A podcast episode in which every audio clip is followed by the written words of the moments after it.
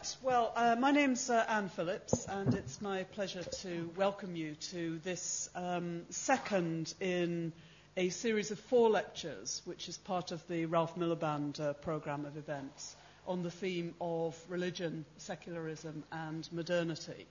Um, the speakers that we've invited to this series represent uh, quite different uh, perspectives on this issue, uh, but all of them are engaged in some way on rethinking the meaning and nature of secularism, so taking on the challenge uh, of understanding what is the relationship between secularism, modernity, and religion uh, in a world where religion has not, as some of us expected, steadily become a less central part in people's lives, and where the so called uh, secularization thesis uh, no longer seems so compelling.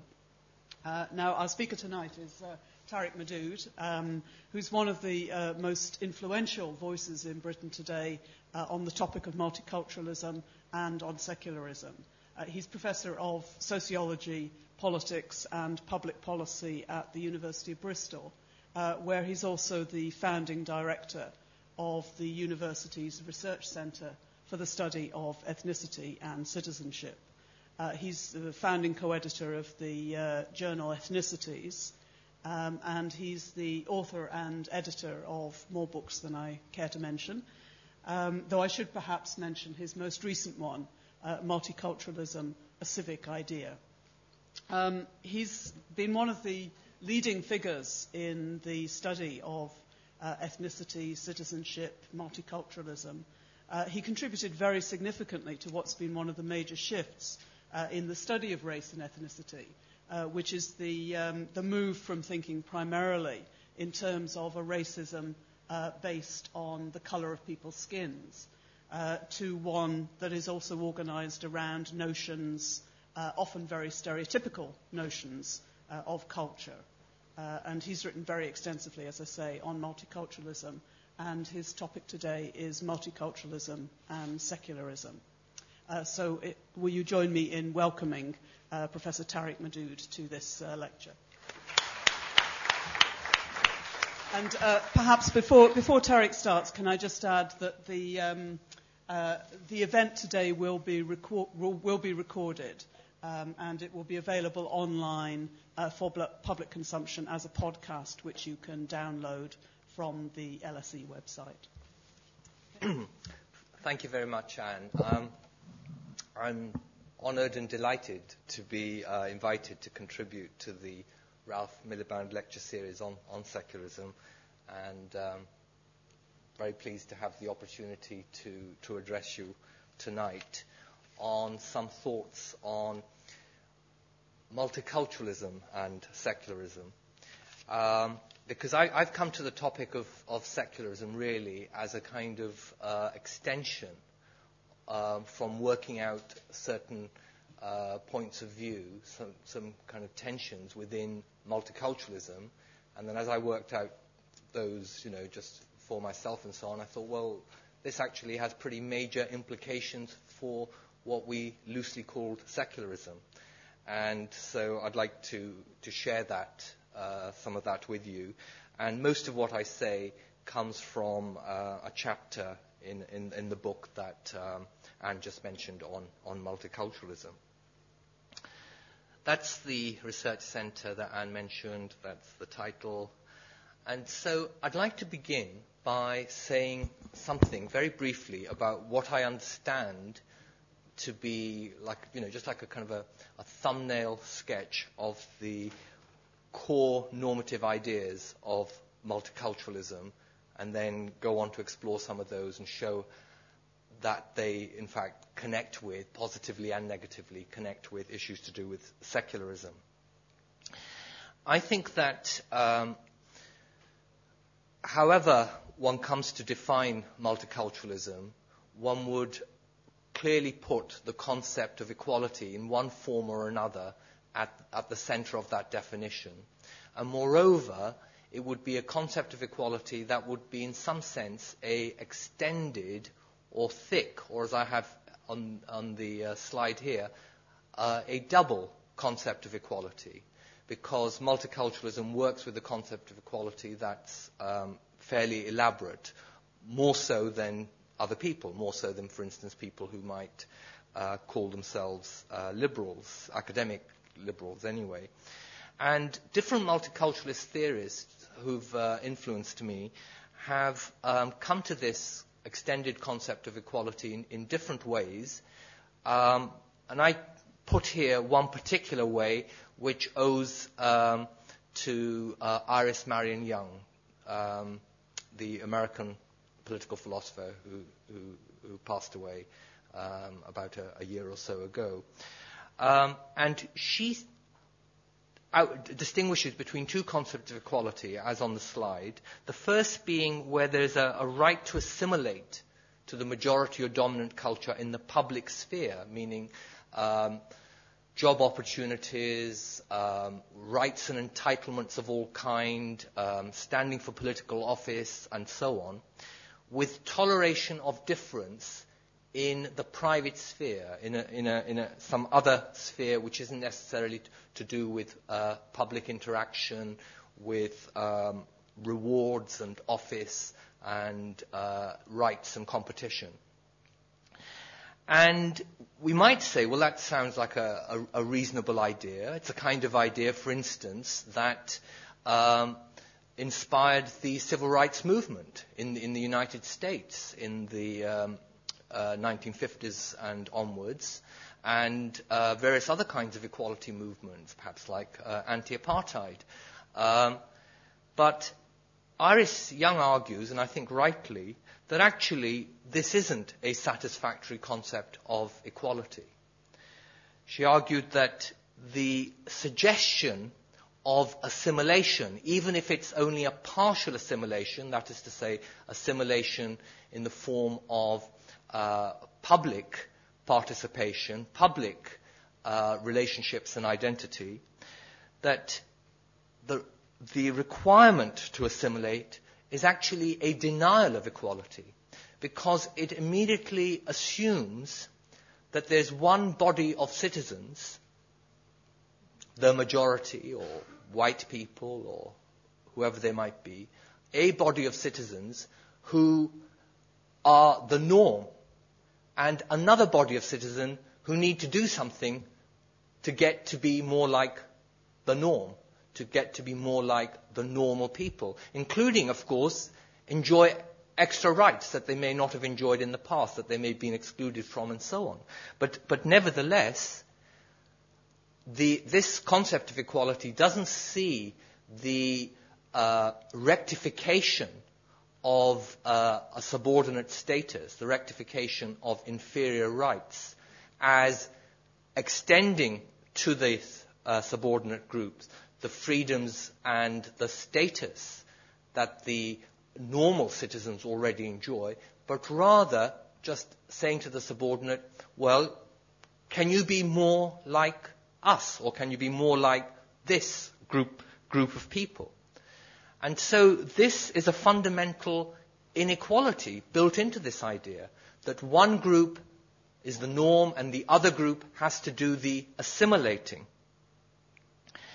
And instead, Iris Young argued, moving to the second bullet point, argued that actually a fuller and more adequate concept of equality in this context would be one which includes the identities of all citizens, including those who've been previously marginalized, those who have had uh, inferior rights, um, or have had um, various kinds of stereotypes by which they have been judged in public life, possibly in private, private interactions as well, but that they've had to negotiate the obstacles of stereotypes even where, as it were, they pass, where they're told, oh, you're not at all like what we expected, or you're not like the rest of your exes, even where they pass, nevertheless, they have to go through this um, uh, standard, this double standard of being judged uh, before they're granted equality. Instead, therefore, Iris Young argued that the fuller concept of equality is the right to have one's difference, given people have various kinds of identities which aren't just being a citizen in the abstract, but which are, you know, like being English language speakers, French language speakers, being men, women, black, white, and so on.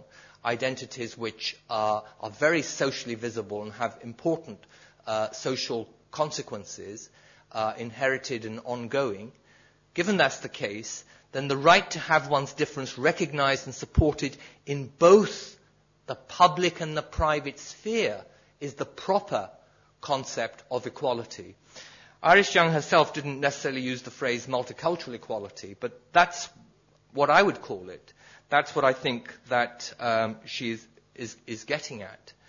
And an important point here is not that, that the second concept, as, as on the slide, is superior to the first. I wouldn't put it that way at all, because the first concept is actually one that we still need, even when we have the second.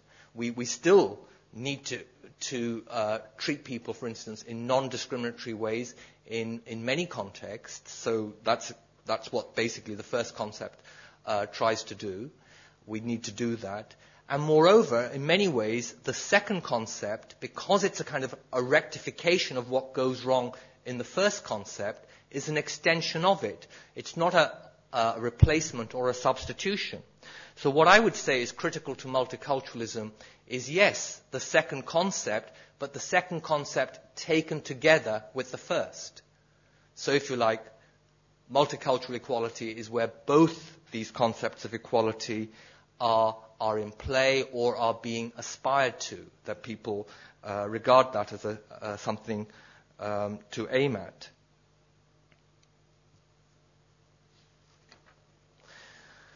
Well, taking, taking a step towards secularism, which I won't get to in one go, but uh, obviously to, to move in that direction is to start thinking about religious groups, groups uh, that are different in some sense in relation to a religious identity, a religious membership, and so on.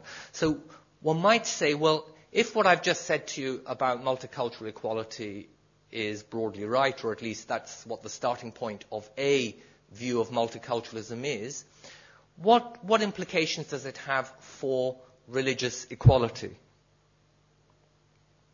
And my suggestion is that we may think of religious equality, and here I'm actually really, I think, extending the notions of equality that we already have in relation to uh, various forms of, as it were, difference equality, like gender equality, racial equality, ethnic equality, and so on. I'm kind of extending it to religious groups, and not necessarily in, in a very um, complicated way, in a possibly in a relatively simplistic way, but certainly as a kind of fairly straightforward extension. And my suggestion is that we might think of religious equality in, um, as it were, as unfolding through three uh, stages or aspects. Stage is not necessarily appropriate, but what I'm thinking of is that the concept thickens out from, as it were, one bullet point to the next to the, to the third. And so potentially, as you'll come to, to, to appreciate as I co- go on, potentially each next bullet point um, contains something that someone who thinks of themselves as committed to secularism might want to object to. May not want to object to, but might, might want, want to object to.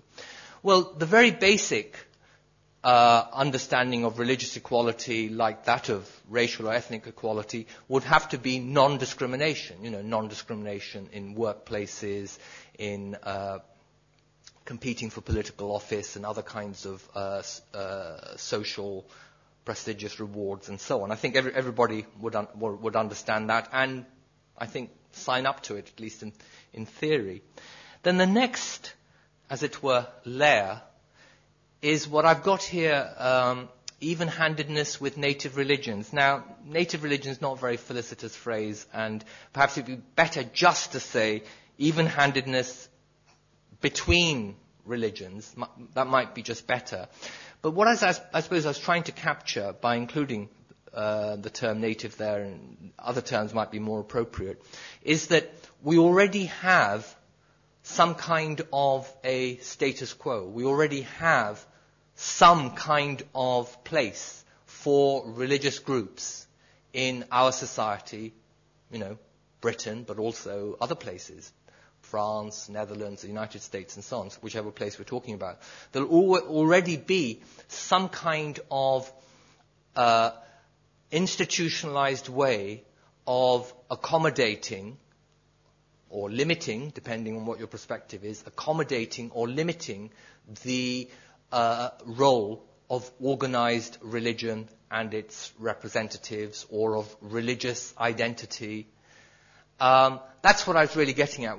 And of course, in Britain, we clearly do have that, and we have a, you know, a Church of England, a Church of Scotland, various constitutional um, uh, uh, statutes or rules, conventions in relation to those to those churches. We have um, quite a large um, sector, especially in in England, uh, educational sector, primary and secondary school sector, which is funded out of the public purse, but uh, run by church or church-like organizations and so on. So by even-handedness here, I meant, well, because the context is talking about multicultural equality and multicultural integration, you know, the presence of new groups or previously marginalized groups, how to treat them even-handedly in relation to that kind of um, institutional arrangements or resource provision, resource provision like the ones to do with,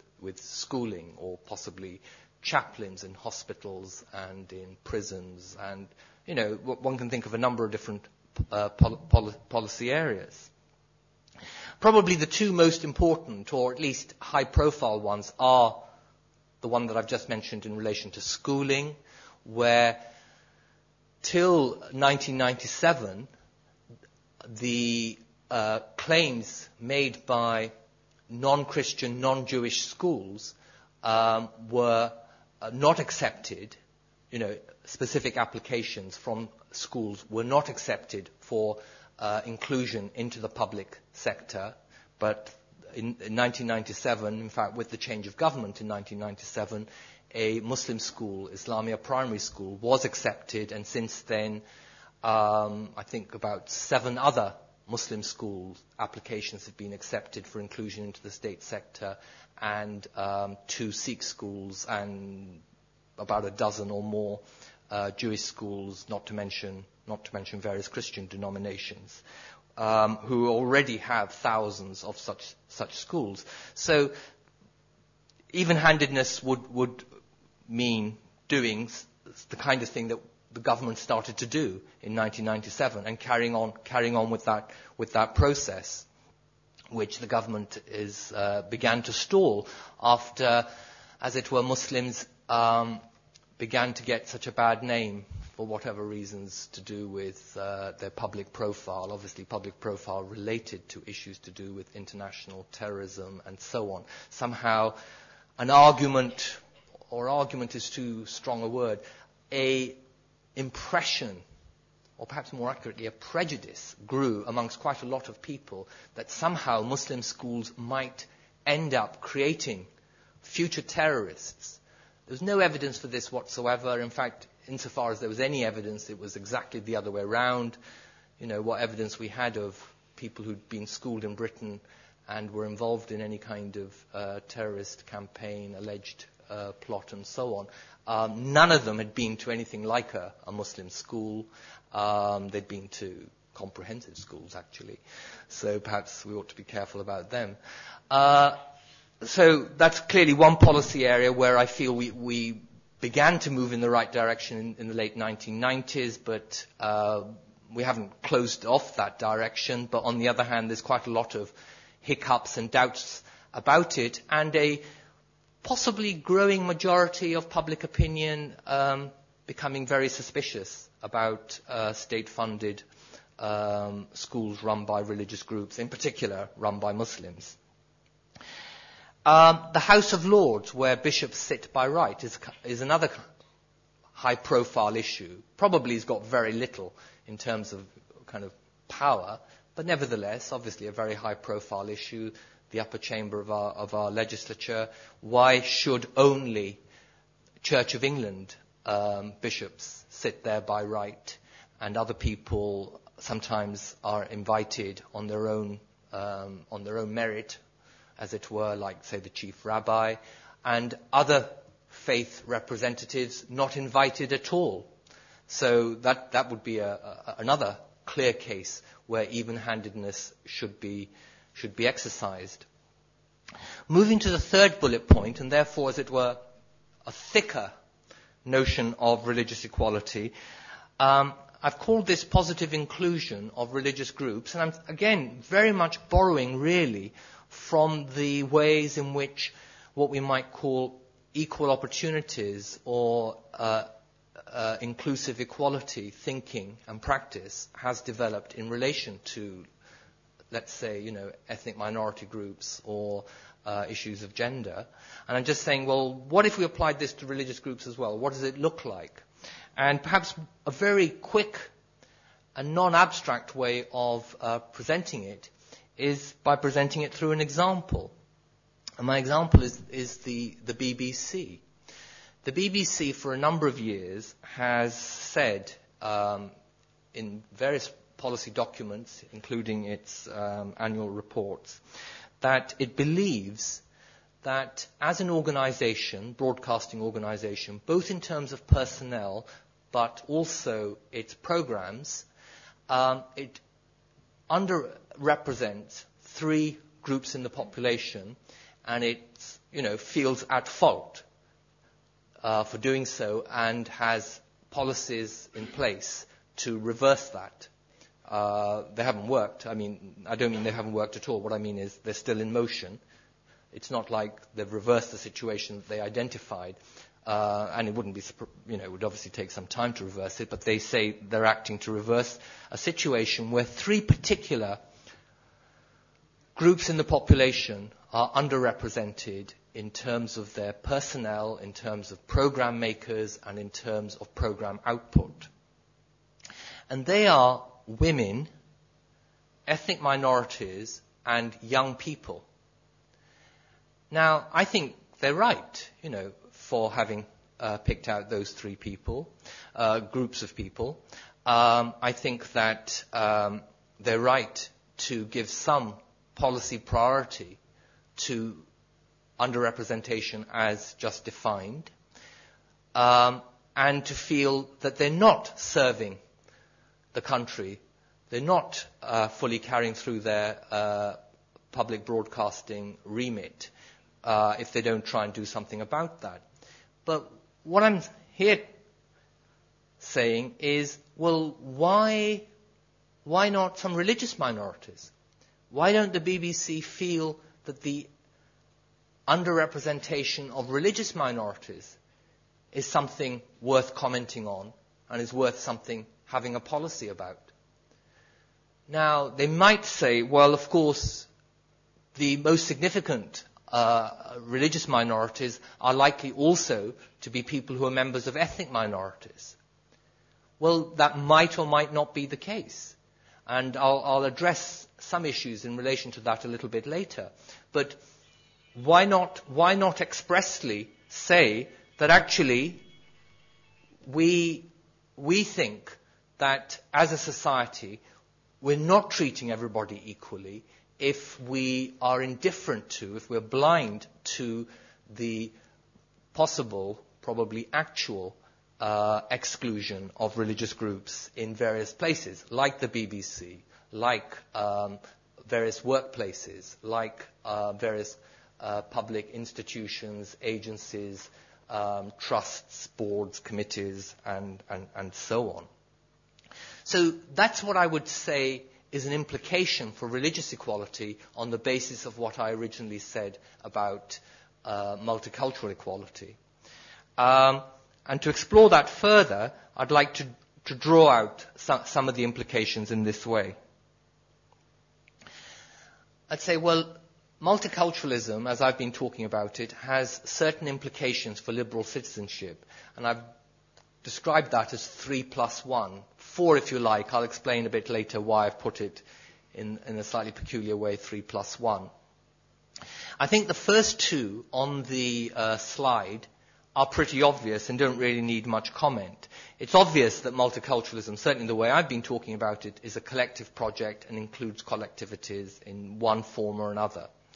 Secondly, of course, it's not color, gender, sexual orientation, etc. blind. How can it be when it's all about identifying various uh, inequalities uh, by reference to those aspects of people, to those group identities, and then doing something about it. So obviously it's not colorblind, etc., in that sense. But I think the third item I have on the slide, that multiculturalism in some senses beyond descriptive identities, I think is not so obvious, and I'd like to take a couple of minutes to explain what I mean. Uh, many people say, well, the kinds of difference, equality issues that one's interested in are ones where people don't choose their difference. It's just given to them. Um, the most radical way, of course, it can be given to people is by, by birth. You know, through their, through their genes, as it were, just, just through who their parents are, or, or, through their own uh, personal genetic composition. Um, and so that's just a pure genetic fate that one's born male and not female, or white and not black or Chinese, and, and so on. And people say, well, the kinds of equalities that multiculturalism is talking about are those kinds of equalities, are, are those kinds of differences, I should say, those kinds of identities. Well, I want to say that's not true. That multiculturalism in the way that I've been talking about it uh, so far, is not simply concerned with these ascribed, whether they're biologically ascribed or perhaps socially ascribed through stereotypes, and, or if you like, through both, because genetics by itself won't give someone an identity. Obviously, there has to be a social, social context. Um, and some of these social contexts are contexts shaped by racism or a legacy of racism, stereotypes and uh, sexism, and so on. So they can either be, as it were, ascribed by, well, through a combination of biology and what I've just said. Well, I want to say that multiculturalism goes beyond both those aspects of uh, ascription or imposition. I mean, most people would recognize that an appropriate uh, argument within multiculturalism in relation to, let's say, the school curriculum um, could be that the uh, curriculum that we have in our schools at the moment does not sufficiently recognize um, black history. That doesn't include it in its uh, classes, in its uh, courses. Um, that doesn't um, go not just enough into enough detail, but doesn't bring out the contribution of black history to, you know, world history in general, and specifically to how it connects to the history of this country over centuries, but also over the last few decades and so on. And so this would be a black history that would be about um, excavating and, in a sense, um, making prominent certain kinds of African roots and African connections between what people in this country did to uh, people from Africa and you know the slave trade and colonialism, empire, and more recent history and so on. Okay, well if you accept that that that's a, a multiculturalist argument, um, one can see that there could be some people of African descent who may not share the view that actually this is an important part of a British identity for them that they want taught in schools, that they want taught to their uh, children. They may say, well, yes, that is, that is my history and so on, but that's not that important to me. Many other things are more important to me. Um, things to do with uh, contemporary uh, British multi-ethnic mix and the kind of society we're trying to be, and certainly eradicating racism. But we don't need to spend a lot of time on a uh, black history uh, curriculum in order, to, in order to do that. So there is a sense in which somebody who we might say, well, you know, you're black, this is your history, may turn around and say, well, so many things are part of my history. Why, why tell me about this one? There's a sense in which uh, the person who says, yes, this is my history, I want it taught in schools, this is very important, and I want it taught to my children, is in some sense going beyond an ascribed identity. They're, as it were, identifying with this history. There is a space there for identification which could be a, a yay or a nay. That's what I mean when I say going beyond ascribed identities. Another way of bringing out this point is that supposing we were talking about um, a, a, group in the population that was socioeconomically disadvantaged, you know, a group like, say, Bangladeshis. Um, and, well, let's say it was, it was Muslims. Now, someone might say, well, there's no evidence to say that the reason that that group is socioeconomically disadvantaged is because they're Muslims, though it may be the case that uh, Muslims aggregately do have a, a disadvantage um, and suffer from all kinds of uh, marginalization or oppression or uh, prejudice and discrimination and so on that all of us would, would recognize and for which we could find some evidence and so on. Um, but most of that kind of exclusion is to do with, let's say, racial discrimination or discrimination against people who broadly look South Asian, possibly Middle Eastern and North African, but it's, it's their look rather than their, religion that is the ground for discrimination. That's the ground for suspicion uh, by other people about them. Well, let's suppose that was the case. I don't think the world is as simple as that, but let's suppose that was the case. Someone could then say, well, that's who we, we should be targeting. Just like the BBC policy. We should be targeting people who are excluded because of racial discrimination or ethnic discrimination and disadvantage, not because of their religion. But what if that group, you know, like the Bangladeshis, Pakistanis, and so on, what if that group, or significantly uh, significant members, by which I mean in numbers, significant members of that group, said, well, actually, you're quite right. We do suffer from these forms of marginality and disadvantage, and we do want uh, and need policy uh, emphasis, policy uh, targeting here. But we, we think of ourselves as Muslims. That's what's important to us.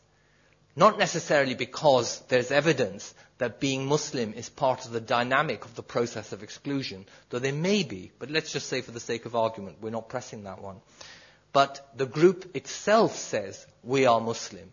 And it may be that I'm uh, conjecturing a situation which is too simple, you know, all Bangladeshis think they're Muslims and so on. Let's say they don't all think they are, just significant numbers do. My suggestion, suggestion, the point I'm getting to, is that if we insisted in terms of our policies that actually, no, we're going to, to target policies to help you by focusing on ethnic discrimination, national origin discrimination and disadvantage and so on, there is a, a real sense in which we would be not respecting the group in question. It would be a little bit like that first concept of equality, which said, you know, the, your public identity is not to be determined by yourselves, but to be determined by somebody else, by processes identified by other people, the government, experts, social scientists, whoever, whoever they might be. So there'd be a real sense in which to say, yes, yes, we want to help you, but don't go on about your religious identity. Let's just focus on the grounds of exclusion, and they're all to do with things like poor education, concentration in areas of deprivation, etc., etc. There's a real sense in which we would be, to use Charles Taylor's terms, misrecognizing the group. We wouldn't be allowing them to have the identity that they think they do but we would be imposing an external identity for whatever good reason. You know, the imposition of external identities doesn't all have to be for bad reasons. Sometimes they can be for uh, benevolent reasons, for, you know, even putatively egalitarian reasons. Well, my suggestion is that we would be misrecognizing and therefore doing a, a real harm to people whose identities we brushed aside for, for some policy purpose, for some equality policy purpose.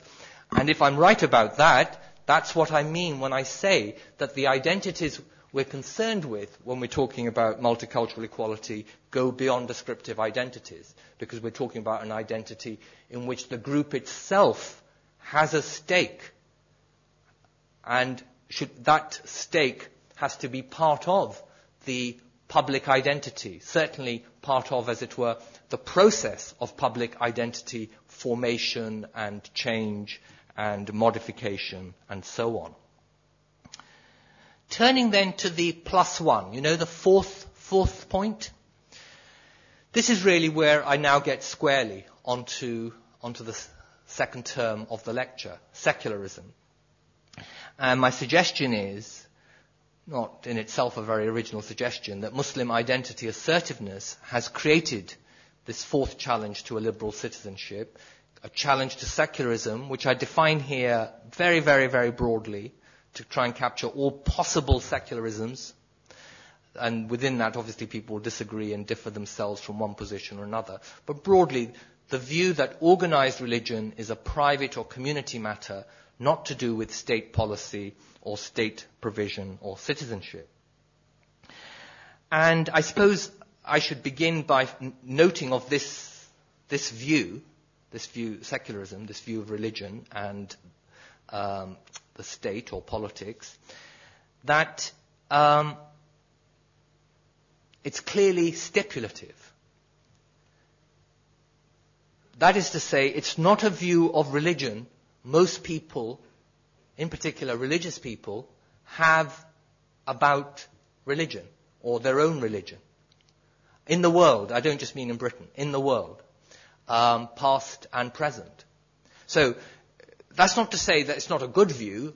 It's not to be dismissed just because of the point that I've made that most people who think of themselves as religious actually wouldn't fit this conception of religion, this normative conception of religion. But nevertheless, we have to recognize that as a basic point, that this is a stipulative view, not just about the public area, but it's a stipulative view about religion, which may fit certain histories, certain religions and traditions, but may come into conflict with other religions and traditions. And of course, that will be highly relevant for a multi-faith, multicultural society and how to, how to deal with it. But that's not my main point about that. My, the point that I really want to emphasize is one which I, I hope in some ways is, is, is quite apparent, and that is that what I've just said to you about secularism shows that it's a concept that moves in the opposite direction to multiculturalism.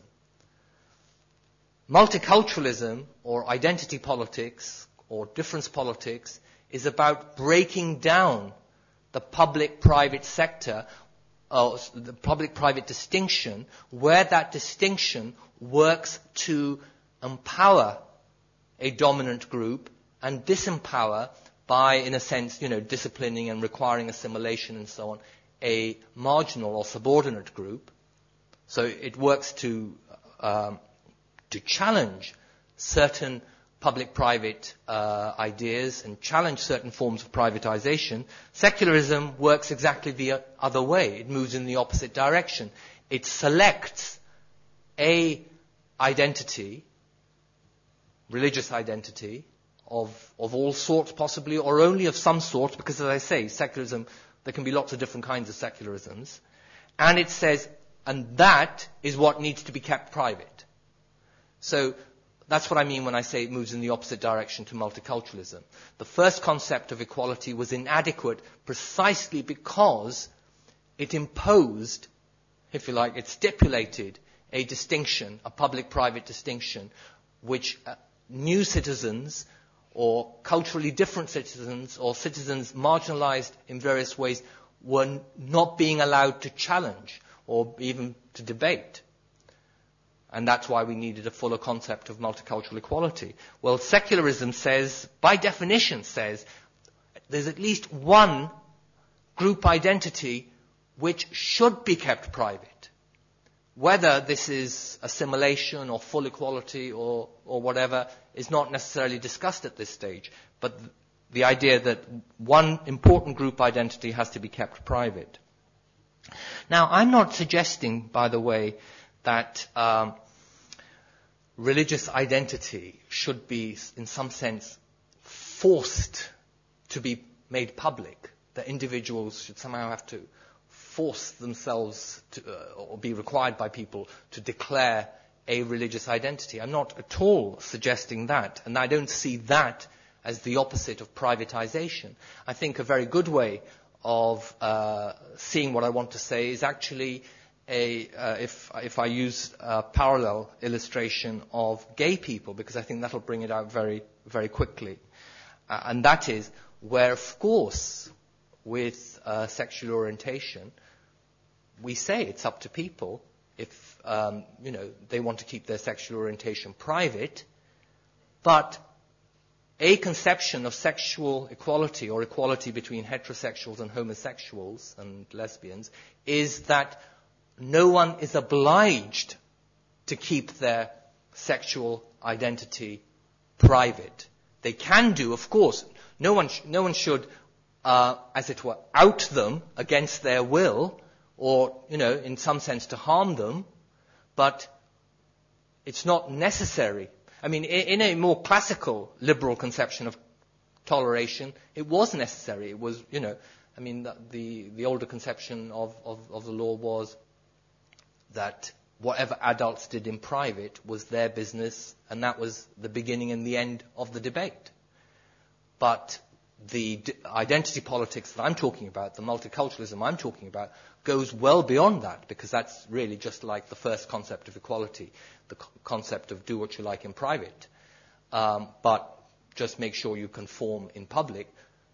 Where obviously we've gone well beyond that, and, and all my discussion is about religious groups in the context of a normative commitment to equality that goes beyond that classical liberal toleration.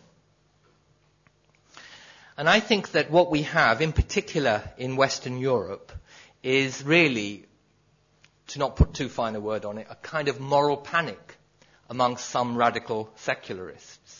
Certainly, I would say that the centre left has become divided in these last few years between, on the one hand, those people who just say, well, you know, if there are disadvantaged or marginalized or oppressed religious groups, like, you know, Muslims, perhaps Hindus, Sikhs, and uh, others, and so on, then we must, we must find ways of overcoming those forms of exclusion and alienation and potential uh, stereotyping and second-class status and so on.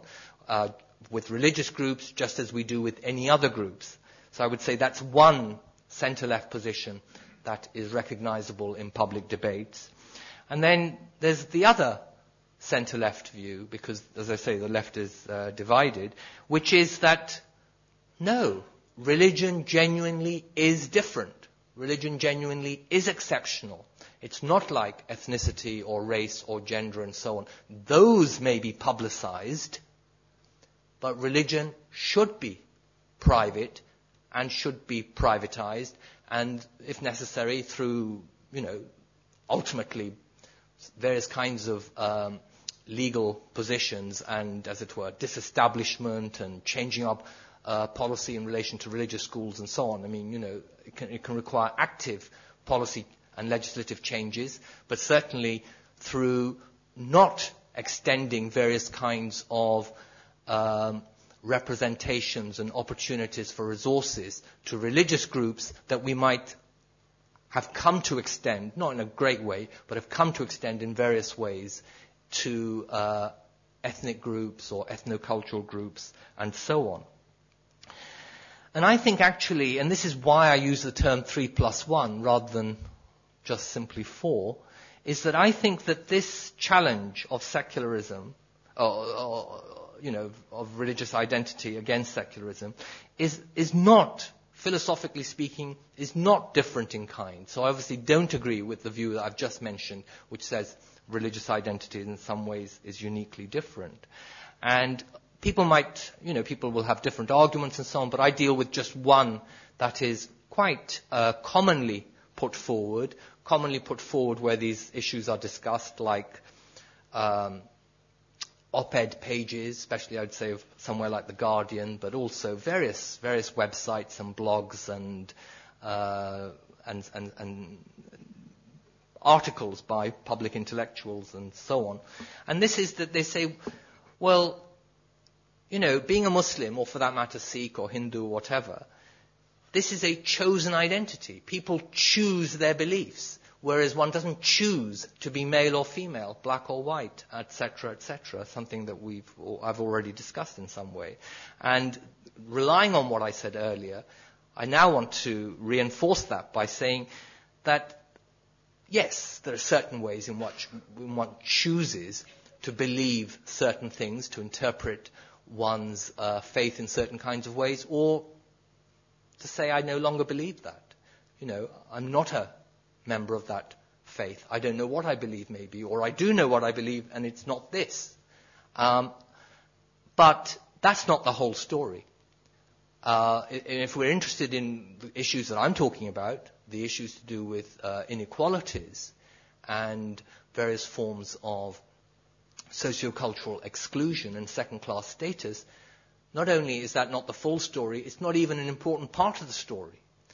The important part of the story is that being a Muslim is not chosen in ways that can be contrasted with other forms of difference that need to be politically accommodated. And that was the point I was trying to get at when I was making the point about Black History Month being going beyond ascriptive identity and uh, various kinds of policies to do with disadvantage in the labour market, for instance, uh, not just confining oneself to uh, talking about groups, to negotiating with groups, to meeting with groups, and so on, under an already um, stipulated identity label. When, other, when the group that you want to talk to say, ah, but we think of ourselves in a, in a, in a different way.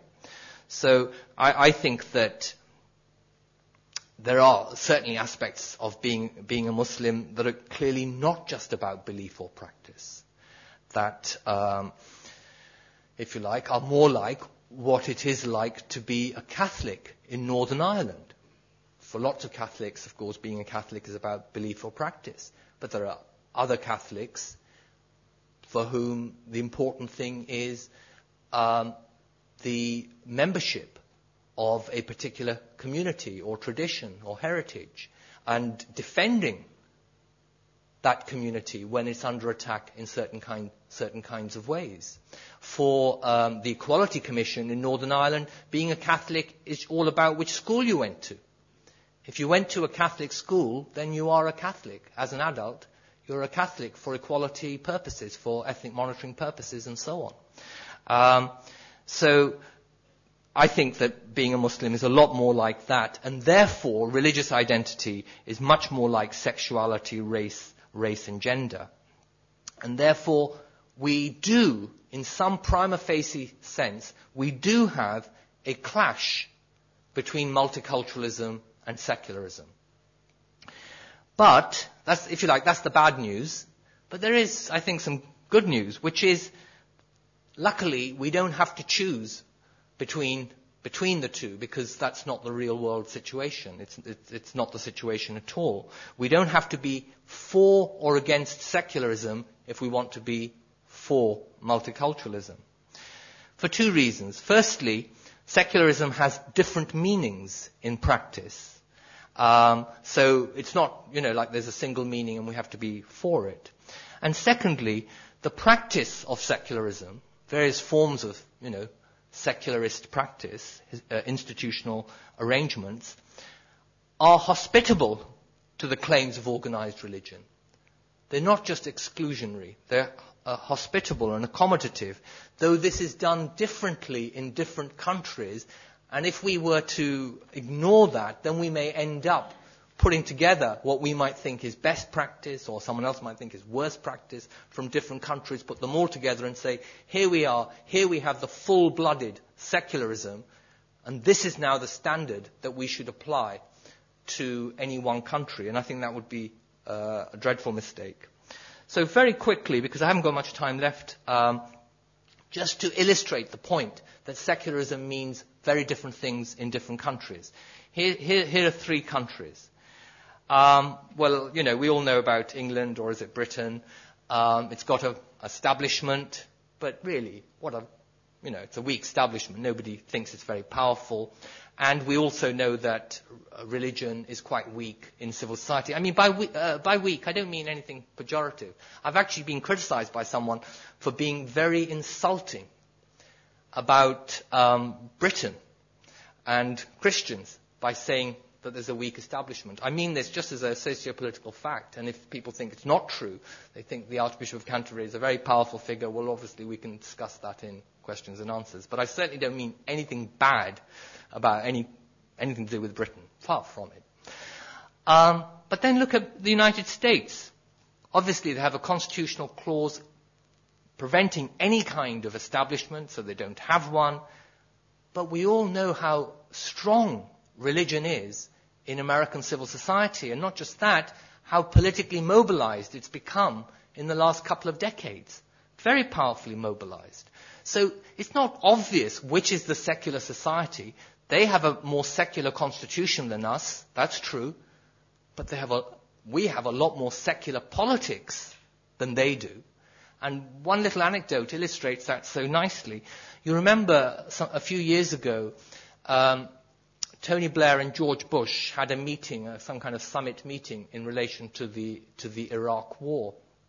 And at the end of that meeting, it was released to the, um, the press, the lobby at Washington, D.C., that the two leaders had prayed together before departure, or at some point had prayed together to help them with their summit.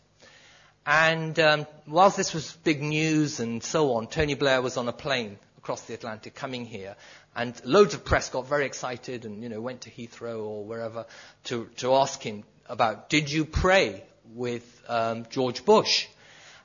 And in America, no one was at all puzzled by this or disturbed. It wasn't headline news of any kind whatsoever. Um, and anyway, before Tony Blair was allowed to answer this question, um, his uh, press spokesperson, um, Alastair Campbell, as it, you know, who was in charge at that time, came out, you know, to head the uh, press conference and said, "Okay, okay, I hear what you're saying. Let me just be clear: we don't do God." And as far as he was concerned, that was the end of that line of questioning. George Bush had no problem, or people speaking on his behalf had no problems talking about prayer and, you know, which verses and how long did it last or anything like that. It was regarded as the most normal thing in the world. Of course, prayers take place in the White House all the time. Of course they do. Why should anyone be puzzled or surprised by this?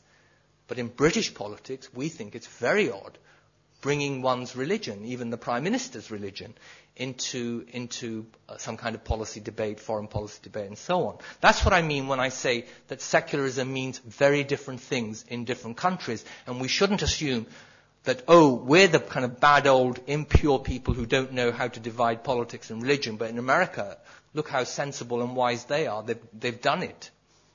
And France is a third country again. I haven't got time to go into France, but um, it's obviously very actively secular, but the important thing is to note that it offers top-down recognition, which we often forget. We often think of laïcité as simply a policy of exclusion. That is not true. It's a policy of inclusion, but inclusion which is controlled by the state. So it's a policy of inclusion and control and not just exclusion.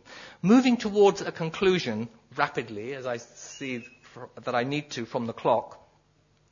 I've kind of tried to pull together what I've been saying, but also kind of point to where I think it's, it's going in terms of political implications. Uh, and I've grouped them together under five headings. So the first point is, as you can see, I want to talk about uh, equality, uh, not sameness, but an equality which includes a respect for difference. That's where I began. Secondly, I think we need to reconceptualize secularism from the concept of neutrality, where neutrality means like a contentless, like the equivalent of where we say colorblind, you know, religion blind. So by neutrality, I mean something like religion blind. We need to reconceptualize secularism from religion blind neutrality and the strict public private divide to the kinds of institutional arrangements that we actually call uh, essential parts of our secular polities in different countries and that I describe here as moderate and evolutionary. Moderate and evolutionary because they are not always exclusive. They're usually forms of accommodation, like, like in the case with schools, like the case with, with the House of Lords. And they change over time. That's what I mean by evolutionary. There's no one fixed model that we say that is the secularist model. Um, based on, based on institutional adjustments. And the point that I'm making, if you like, one of the distinctive points I'm trying to make, is that what looks to us like an old-fashioned um, series of inheritances, like you know establishment and so on, actually are not so useless and archaic. We can use them to extend, to include new groups, you know, newly organized religious groups, settled groups in, in this country. So we can make some of these arrangements, which we might call forms of um, state religion, state uh, politics, religion relationships, modes, modus operandi. We can, in different countries, in different ways, we can make them work for multiculturalism. This is the last slide.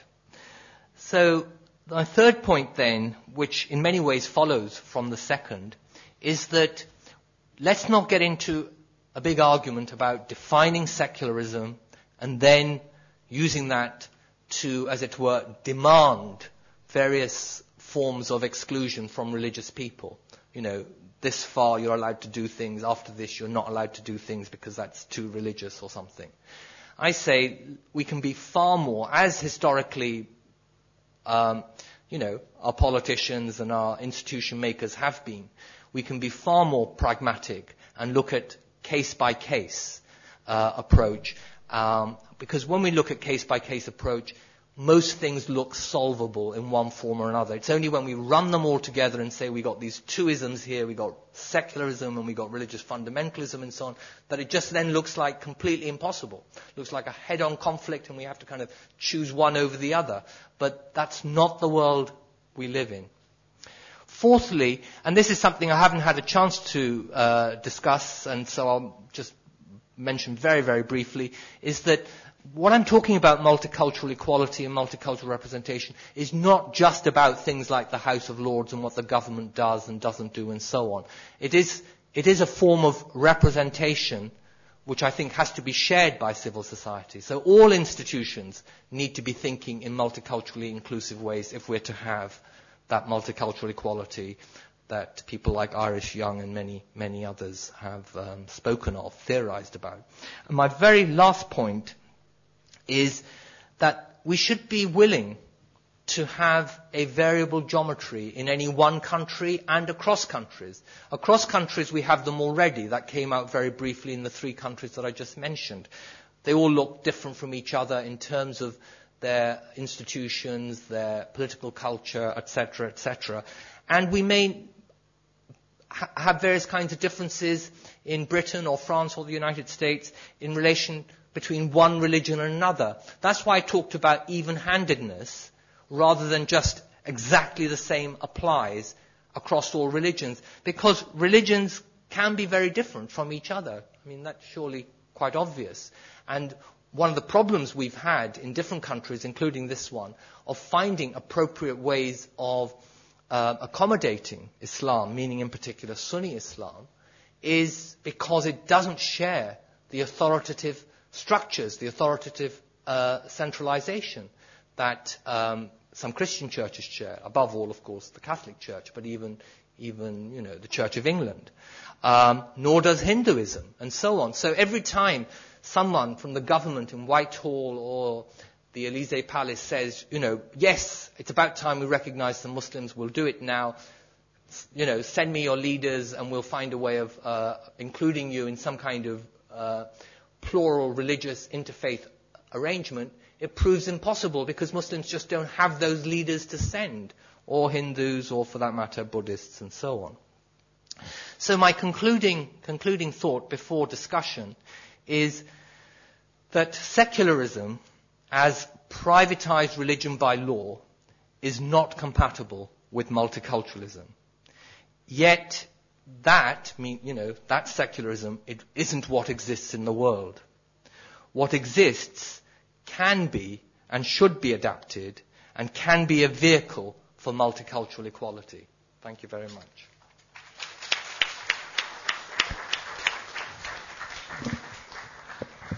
Thank you very much, Tariq, for a, a very provocative uh, lecture. Uh, we now have some time for uh, questions, and there's a mic. There's a couple of mics, and acoustics in the hall are not good. So if you could just wait. So uh, one there, uh, and and then one there.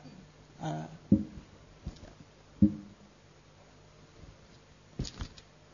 um, first of all, thank you very much. Um, I have a, I have three comments, questions. Um, first of all, uh, uh, the state provides certain services like education, health, security, and so on. Um, and if we were to say that uh, we follow the multiculturalist view that you were promoting, then does that mean that, for example, I would uh, I should have the option to go to, let's say, a Buddhist uh, hospital uh, with Buddhist medicine or uh, you know, um, a Sikh police, uh, uh, Jewish police, Muslim police, etc. Um, second, um, does multiculturalism, as you as you're promoting, does it defeat the notion of finding common ground? Because um, I think a lot of the uh, tenets of the Enlightenment were to establish to find common ground, and does this specific value uh, undermine that effort to find common ground. Uh, second, uh, you say that you know identity. Everybody should be allowed to uh, promote their identity, but um, is identity something that's stable? Uh, because uh, do we say, okay, I'm a Muslim, or do we say, oh, okay, in this particular context, I'm a Muslim. In this particular context, my Bengaliness comes out, or in this particular context, the fact that I'm a European British comes out. So is identity as stable as you've presented it? Um, and yeah, I'll just take these responses.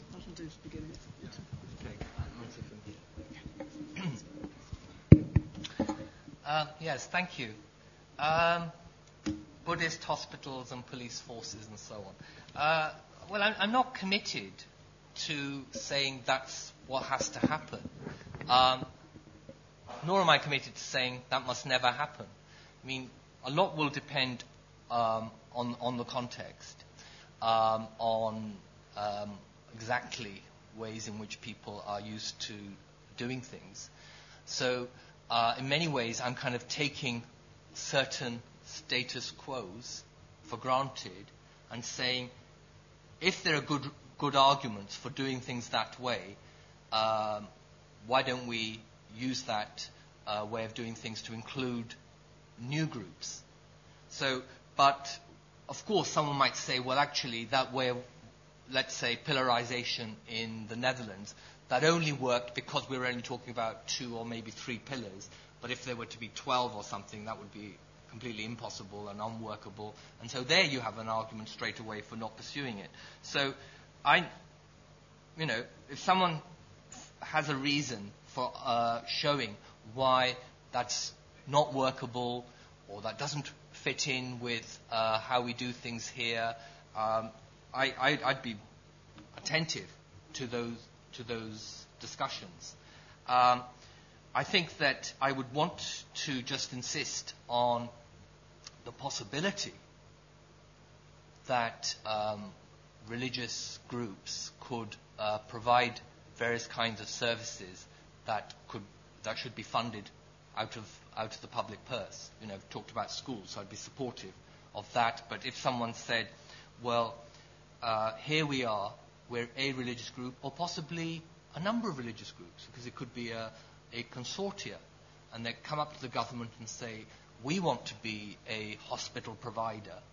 Here's, here's our plan, you know, here's how we'll do it, here's who we're serving, and so on. Um, given, you know, given that the government is open in certain respects to uh, various kind of semi-opt-out ways of delivering services and so on, all I'd say is the fact that it's a religious group shouldn't rule them out of the picture. Um, but there would be obviously some rules as to how public money is to be spent, and that, that would have to be consistent with, with uh, how it's done in, with other groups and, and, and, and so on. So it wouldn't be some kind of carte blanche that here you are, oh, you say you're a religious group, here's some money, go away and do your thing. Um, I just, I just want to argue against the argument that says, well, because they're a religious group, they just can't be trusted, or trusted may be the wrong word. They're just not appropriate for delivering any public services. I don't think that's true. Um, yes, I didn't say a lot about common ground. That's, that's true, except um, right at the very beginning about how you bring people together by respecting their identity and respecting their difference, as well as um, having equal equal rights of various kinds. Um, and I, I mean, I think that often we would need specific um, policies, or if not policies, certainly various forms of public leadership to bring people together, to get people to, to think about what they have in common and not just their differences. So I, I'd agree with you about that in general, though we may or may not agree about specific proposals. You mentioned the Enlightenment, and that did kind of put me off a bit uh, in terms of agreeing with you because, well, I don't know whether this is specifically an Enlightenment idea, but um, you said the Enlightenment was an example of a search for common ground. Um, I mean, some political theorists have argued over the last couple of decades that uh, public discussions, you know, discussions among citizens, have to have a common language or there must be some common ground between them. And what's interesting is that those who've argued this have always found some exclusionary reason why religious people are said to be not part of that common ground or why they have to, in some sense, translate their ideas or their political agenda into someone else's language before it's said to be common and shared.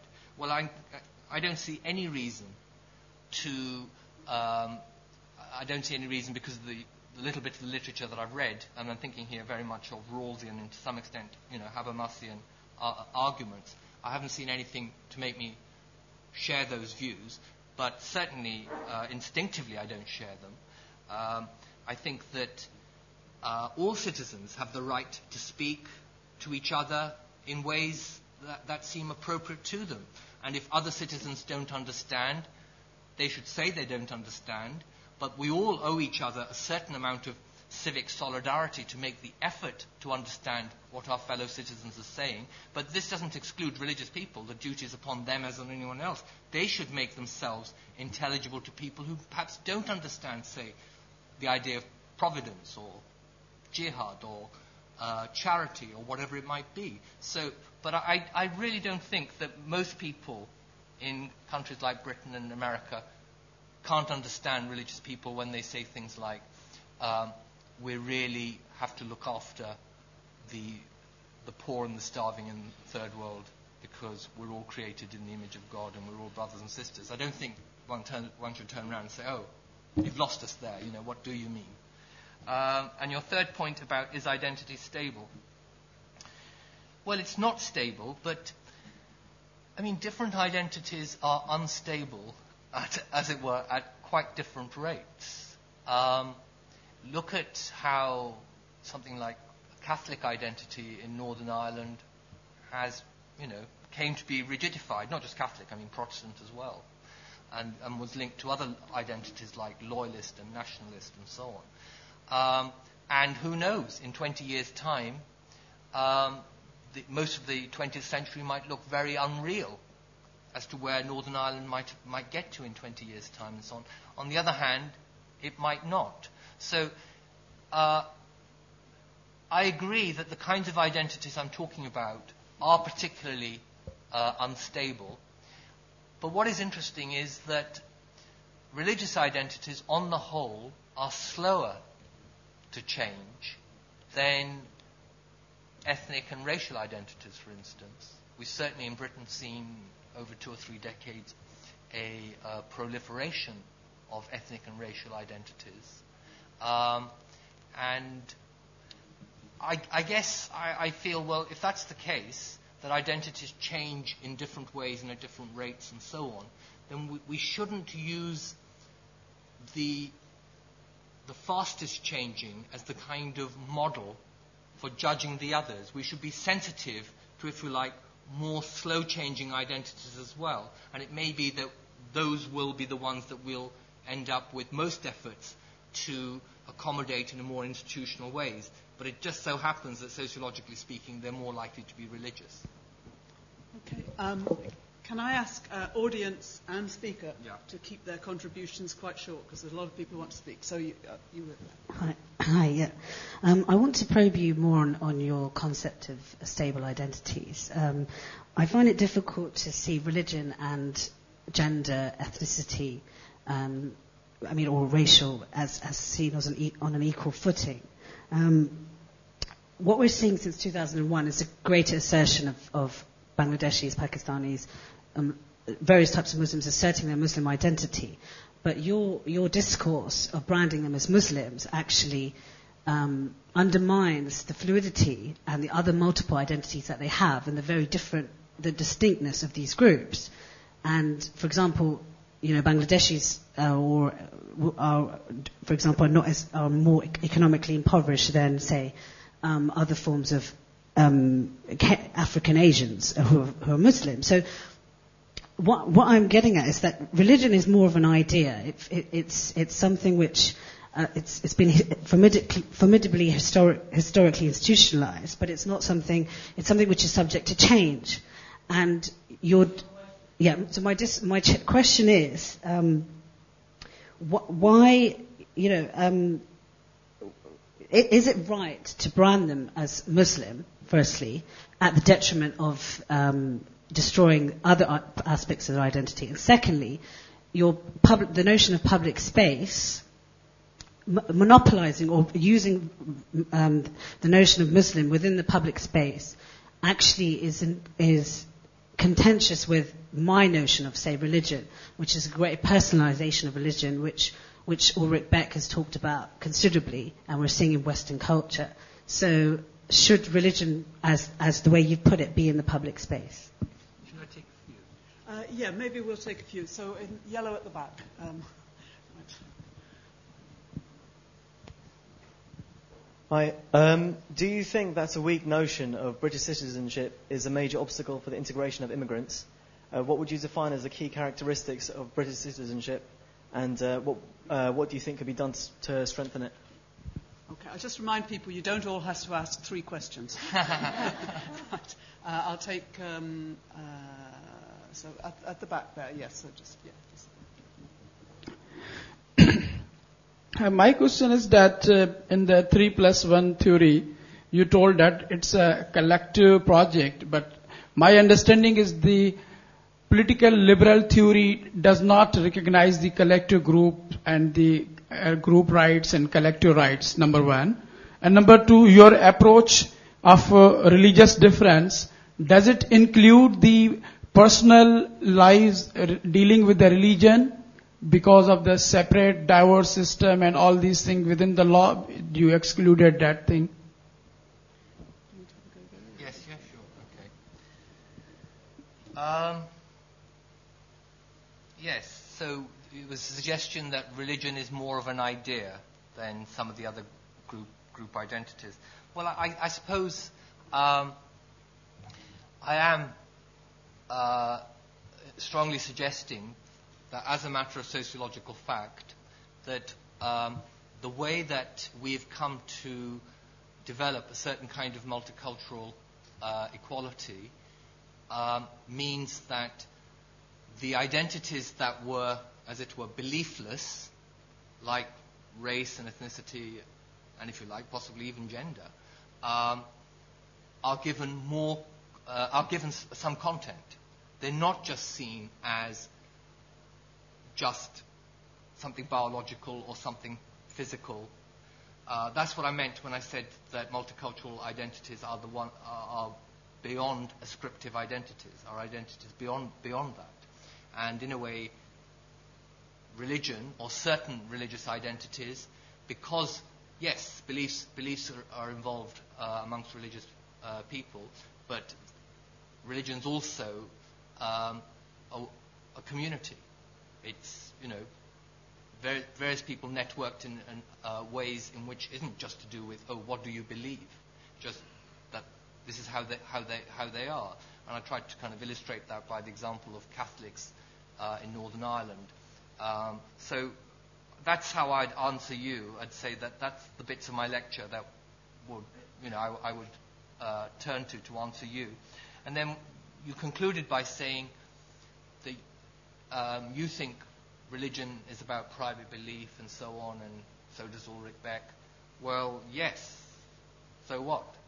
You think that, but presumably you're not asking everybody else to think that if they don't want to. Other religious people may not agree with you.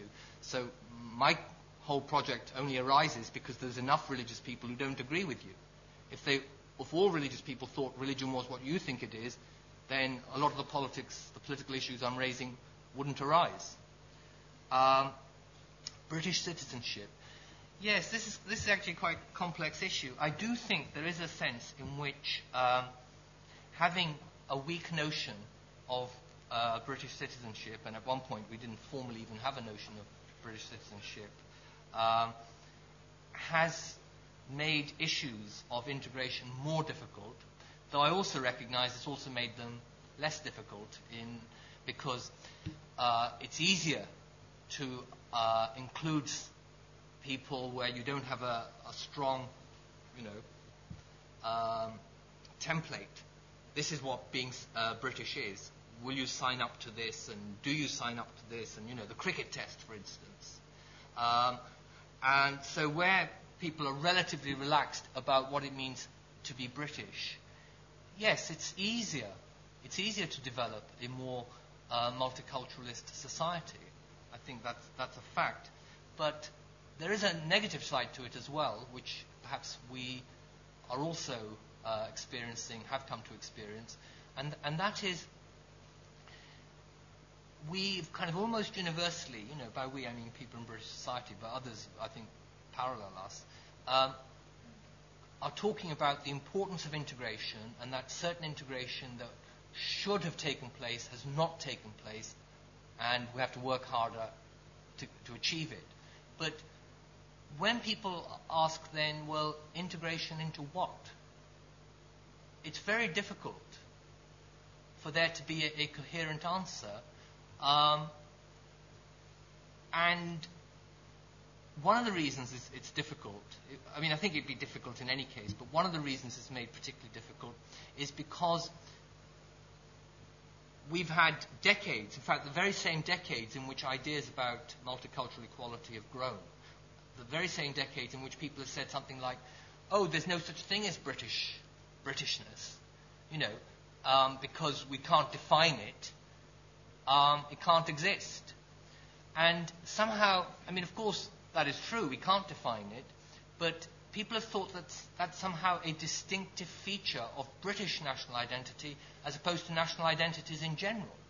I mean, French people aren't able to define what French national identity is, is either.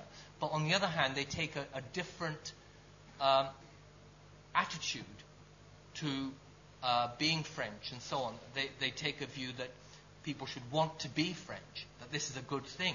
And of course, if you believe that yourself, you're more likely to, to generate um, a positive attitude amongst other people. Whereas I think in Britain, people, of course, have believed that being British is a good thing and so on, but at the same time, they believe that it's not right to say so.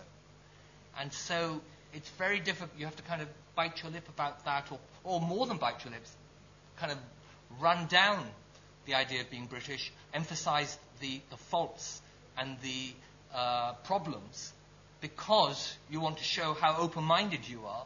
And, and then someone turns around and says, "But then why are you asking me to integrate? If it's such an awful thing, let me just get on with let me just get on with my own thing. And if my own thing is a an international Muslim project, well, I believe that's good. Good. You think being British isn't particularly good, so why why bother me? Why tell me to integrate when you think it's such a bad thing to be part of this society? So yes, I think there are both problems and difficulties uh, given the special uh, character of how British people have thought about national identity. Oh, oh sorry, yes. Um, well, I, am afraid I forgot to note what your question was, but I, I remember that you said that um, certain group identities are not recognized by liberal theory. So, yes, I, I agree that's the case. Um, but then you said that my approach would, um, well, presumably wouldn't work for some reason. Yeah.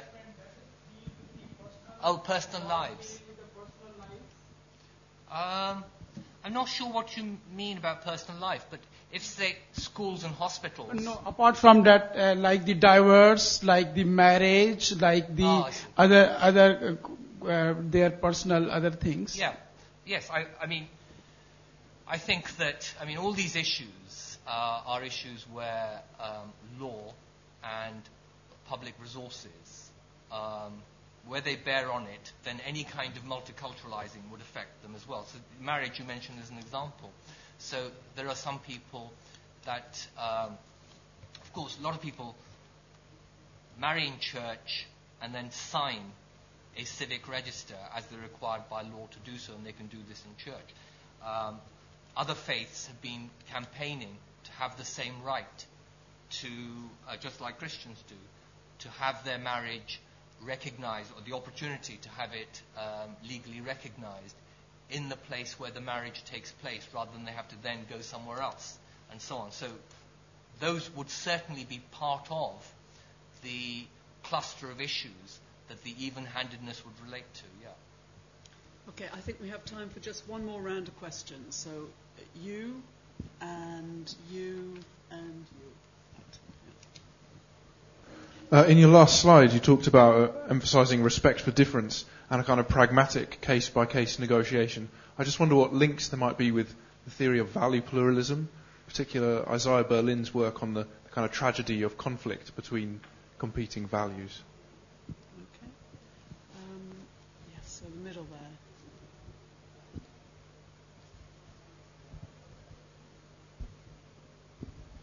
I do not wish to suggest that we disagree on everything, but let's assume that we do. Um, you seem to say that um, uh, multiculturalism and secularism, to me, kind definition is absence of a strong established religion because we run to a variety of views and we never come to a compromise of any one of them.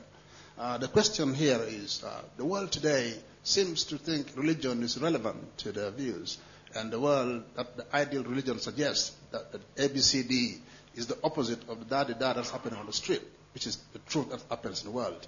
The world is ruled not on religious principles, it's ruled by people who have different views and disagree completely about everything about religion says. Uh, one scholar, very famously known, sometimes not well heard, Dr. Rowan Williams said, religion is confused. and sometimes he says that um, it's contradicting and everybody don't seem to trust what religion says because what happens in practice is the opposite. Okay, and then third. Uh,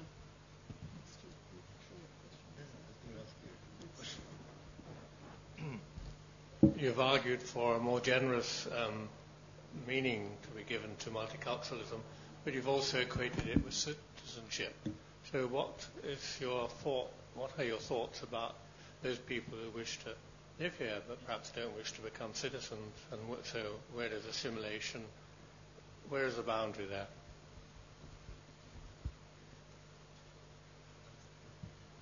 Yeah, yeah, okay. Yes. Um, well, I think I can give a very quick answer to the first question about theory of value pluralism. Um, now, I'm, i might not be able to defend this, um, but it's certainly my intention to argue for a political position, which I'll call political multiculturalism, without committing myself to any ethical position like value pluralism. By ethical, I mean in particular a meta, ethical position, which says that uh, values are like this, they're objective, they're subjective, they're plural, or whatever. So um, I want to remain committed to doing that. Whether I can get away with it, I, I, I don't know, but that's, that's what I'm committed to trying to do. Um, I'm not sure I fully understood the challenge or question you were posing to me. I heard the bit at the end about religion being confused and therefore possibly not being heard on the street or. Um, well, yeah, religion's confused. I mean, religions are confused, and so are other value positions and our political discourses and so on. They're confused to some extent. They're not so confused to other extent. And, and if everything was perfectly clear, we'd all be, I don't know what we'd be doing, watching telly or something, I guess. Um, but we're trying to understand things better because we think, yes, there are some confusions in our own mind as well as in what we read and hear other people say and so on. And that's obviously true about um, religious people and what other people say about religious people or about religions or about secularism and so on. So uh, you started off by saying you might disagree with everything that I'd said, but uh, I didn't really get what exactly you're asking me to respond to in the very short time that's available to me. Yeah. Oh, I see. Sorry. Okay. Okay. Well, I'd like to assume we agree. uh, citizenship. Yes, that's a very good question because I'm obviously, um, I obviously have some very strong political commitments and uh, a strong commitment to uh, the value of citizenship and to sharing it and to extending it and to a particular conception of, of a kind of fluid, open-ended citizenship is part of those political commitments. And yet, yes, there may be people who don't share that, um, or who, for other reasons, might want to live in Britain or some other country but have the citizenship of uh, some other place, perhaps the place they're from. Um, well, I think that um, this, this, this partly does relate to the issue about Britishness and so on. If we think that we're doing something worthwhile by being citizens and by um, arguing amongst ourselves about the kind of polity that we are and trying to improve our society and uh, what we expect from politicians and so on through these discourses, through our discussions and arguments about ourselves, i.e., if we're trying to be citizens uh, together and so on, if we think this is worthwhile, people who see us do this will either say, yes, this is something I want to be part of, or if we don't look very attractive, they'll say they're not. We can't compel people um, to be citizens. I, I mean, I guess we can compel certain legal statuses, though it would be illiberal to do so, and I certainly wouldn't want to do that and wouldn't see the point. But um, I think that, if you like, citizenship is a worthwhile political ideal. I certainly think multicultural equality is a worthwhile political ideal, and uh, I think the two not only can work together, but actually um, come out of the same body of ideas and political commitments. That most of what I was talking about as multicultural equality is really a certain conception of citizenship.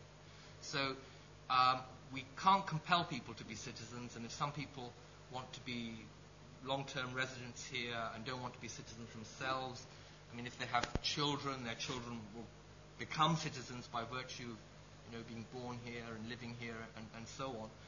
And that's something we can live with, assuming that we're talking about relatively small numbers of people, you know, two or three percent of the population.